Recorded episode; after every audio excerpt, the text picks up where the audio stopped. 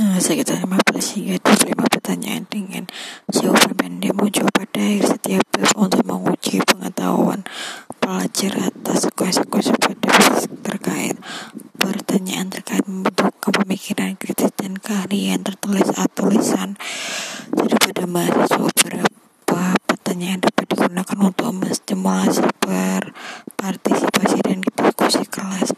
Latihan soal-soal latihan dan soal-soal dihubungkan berdasarkan tujuan belajar di daftar dalam bentuk margin di bawah judul latihan dan soal-soal sebuah dokumen yang menunjukkan hubungan aktivitas akhir bab ini. Tiap bab yang tingkat kesulitan tujuan belajar dan standar pembelajaran AACSB dan CMA tersedia.